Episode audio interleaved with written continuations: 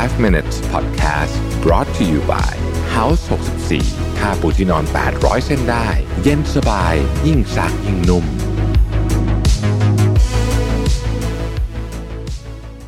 สวัสดีครับ 5 minutes นะครับคุณอยู่กับประวิทยานุสาหะครับพบบทความจากอาจารย์ปีเตอร์ดรักเกอร์นะฮะมาเล่าให้ฟัง ชื่อบทความว่า managing oneself นะครับผมสรุปนะ เพราะมันค่อนข้างยาวนะครับ คือก็บอกว่า สิ่งสำคัญมากที่สุดในชีวิตนี้ของคุณที่คุณจะต้องหาได้เลย คือคุณจะต้องรู้ว่าความแข็งแกร่งหรือว่า strength ของคุณเนี่ยคืออะไรนะครับ เพราะการไปแก้จุดอ่อนเนี่ยมันใช้แรงเยอะและทำได้อย่างมากที่สุดก็คือคุณก็เป็นคนกลางๆ แต่การไปเสริมจุดแข็งนะครับ จะทำให้คุณกลายเป็นคนที่โดดเด่นขึ้นมาได้นะครับเขาก็เขียนอย่างนี้เลยนะบอกว่า a person can perform only from strength one cannot build performance on weaknesses ก็คือคุณคุณต้องสร้างจากจุดแข็งอะนะฮะอย่าไปคือจุดอ่อนเนี่ย รู้ไว้นะฮะแล้วก็พยายามหลีกเลี่ยงมัน แต่ว่าคุณจะไปแก้จุดอ่อนทุกจุดคุณเนี่ย มันเป็นไปไม่ได้คำถามก็คือว่า คุณจะค้นพบจุดแข็งของตัวเองได้อย่างไรนะครับ อาจารย์ปีเตอร์รักเกอร์แนะนำไว้ดีมากเขาบอกว่าทุกครั้งที่คุณตัดสินใจเรื่องสำคัญ หรือว่ามีการ take action อะไรก็ตามในเรื่องสำคัญเนี่ยนะครับ จดมันไว้ จดอะไรบ้าง จดว่าหนึ่ง ทำไมถึงตัดสินใจแบบนี้สองโครงสร้างเรื่องเป็นยังไงสามสำคัญมากผลลัพธ์ที่คุณคิดจากการตัดสินใจเนี้ยคุณคิดว่ามันจะเกิดอะไรขึ้นนะครับ หลังจากนั้นทิ้งไว้ 9 เดือน 12 เดือนนะฮะแล้วมาดูซิว่าผลที่มันเกิดขึ้นเนี่ย สิ่งที่คุณคาดหวังไว้เนี่ยมันตรงกันไหม เขาเรียกว่า feedback analysis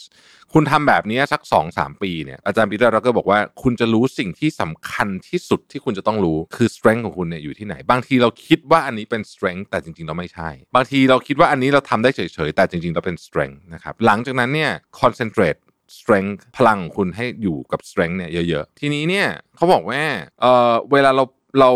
เรา improve strength ของเราเนี่ยนะฮะมันจะทำให้ gap ของเรากับคนทั่วไปเนี่ยห่างเยอะมากคือ Michael Phelps อย่างเงี้ย Michael Phelps อาจจะเรียนหนังสือไม่เก่ง อะไรอย่างเงี้ยคือไม่รู้อะแต่ว่าเขาโฟกัสที่การว่ายน้ำเพราะเขารู้ว่าตัวคือคือมีคนเคยไป analyze คือบอกว่ารูปร่างของ Michael Phelps เนี่ยเอ่อหมายถึงว่าอัตราส่วนของ Michael Phelps แขนขาอะไรพวกนี้เนี่ยมันเหมาะมากกับกีฬาว่ายน้ำเขาโฟกัสกับเรื่องนี้เขาซ้อมทุกวันนะแล้วเขาก็เป็นที่หนึ่ง เรื่องการว่ายน้ำซึ่งชีวิตมนุษย์คนหนึ่งแค่นี้มันก็พอแล้วอะใช่ไหมนะเพราะฉะนั้นเราก็เนี่ยแหละฮะต้องหา strength ของเราให้เจอ อันที่สามนะฮะเขาบอกว่าอันเนี้ยให้หาว่า where your intellectual arrogance นะฮะ is นะครับ intellectual arrogance แปลว่าอะไรนะฮะ intellectual arrogance คือบางคนเนี่ยนะฮะเป็นคนที่เก่งมาก สมมุติเป็น engineer ละกันที่เก่งมากๆนะครับเขารู้สึกว่าเขาไม่มีความจำเป็นที่จะต้องมี people skill เลย เพราะว่าฉันนี่แม่งโคตรเก่งต้องระวัง ต้องระวัง เพราะจริง ๆ แล้วคนเราเนี่ยมันยากที่จะ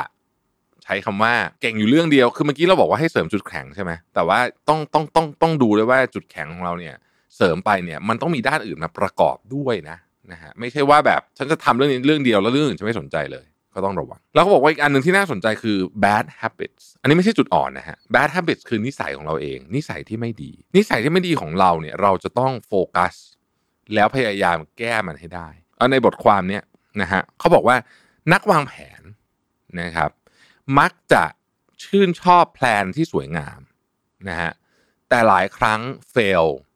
เพราะไม่ได้ลงมือทำ Peter Drucker บอกว่า like so many brilliant people he believes that ideas move mountains นี่คือพูดถึงนักวางแผนนะ he ในที่นี้หมายถึงว่า a planner เนี่ยนะฮะ but bulldozers move mountains ideas show where bulldozers should go to work คือหลายคนคิดว่าเฮ้ยไอเดียเนี่ยจะสามารถที่จะเคลื่อนภูเขาต่างๆนะได้แต่จริงๆเราไม่ใช่ มันรถตักต่างหากที่เป็นไอของที่เคลื่อนภูเขา ไอเดียแค่บอกว่าไอรถเนี่ยต้องไปทำงานที่ไหนนะฮะผมชอบวิธีการเปรียบเทียบของเขามาก ๆเลยนะครับ อีกเรื่องนึงเขาเขียนเขาบอกว่า manners manners คือมารยาทเขาบอกว่าเขาเจอคนจำนวนมากเลยที่เก่งมาก แต่ไม่เข้าใจเรื่องนี้ ไม่เข้าใจเรื่องนี้เนี่ย คือคิดว่าเก่งมากไม่จำเป็นต้องมีมารยาทก็ได้นะเพราะฉันเก่งเหลือเกินใครๆก็ต้องมางอฉันเขาบอกว่าเรื่องนี้ผิดอย่างมหันเพราะมนุษย์เราเนี่ยอยากทำงานไม่ใช่กับคนที่เก่งอย่างเดียว แต่กับคนที่เราชอบด้วย และในความเป็นจริงอะโอกาสที่คุณจะเก่งทุกเรื่องตลอดเวลา หรือไม่ใช่เก่งเรื่องเนี้ยตลอดเวลาเก่งที่สุด และคนอื่นไม่มีทางเลือกเลย คือยังไงแกก็ต้องมาใช้ชั้นเนี่ยนะน้อยมาก เพราะฉะนั้นวันที่เขาไม่มีทางเลือกเขาจจะใช้คุณ แต่วันที่เขาไม่ทางเลือกถ้าเกิดคุณมารยาทซามมากๆเนี่ยนะฮะเขาก็ไปเลือกคนอื่น อีกอันหนึ่งที่น่าสนใจ คือเขาบอกว่าคุณต้องรู้ตัวว่าคุณเป็น reader หรือเป็น listener reader เนี่ยนะครับเขาบอกว่าอันนี้ยกเคสให้ฟังเลยคือ General Eisenhower นะฮะ General Eisenhower เนี่ยเป็นผู้บัญชาการกองกองทัพพันธมิตรตอนสงครามโลกครั้งที่สอง General Eisenhower เนี่ยเป็น reader เวลานักข่าวจะถามอะไรเขาเนี่ยจะมีคนเอามาให้อ่านก่อน เขาก็จะตอบฉะฉานมากปั๊บปั๊บปั๊บปั๊บมาก แต่พอเขามาเป็นหลังจากที่เขาเป็นแม่ทัพแล้วเนี่ยเขาก็มาเป็นประธานาธิบดีของสหรัฐ ซึ่งซึ่งต้องบอกว่า fail เพราะประธานาธิบดีของสหรัฐเนี่ยตอบคำถามแบบสดนะฮะส่วนใหญ่ก็คือนักข่าวยิงถามปุ๊บ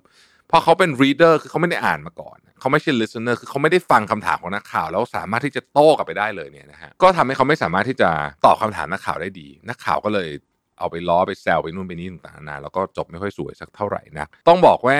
ไอเซนฮาวเวอร์เนี่ยพยายามที่จะตอบคำถามนักข่าวเหมือน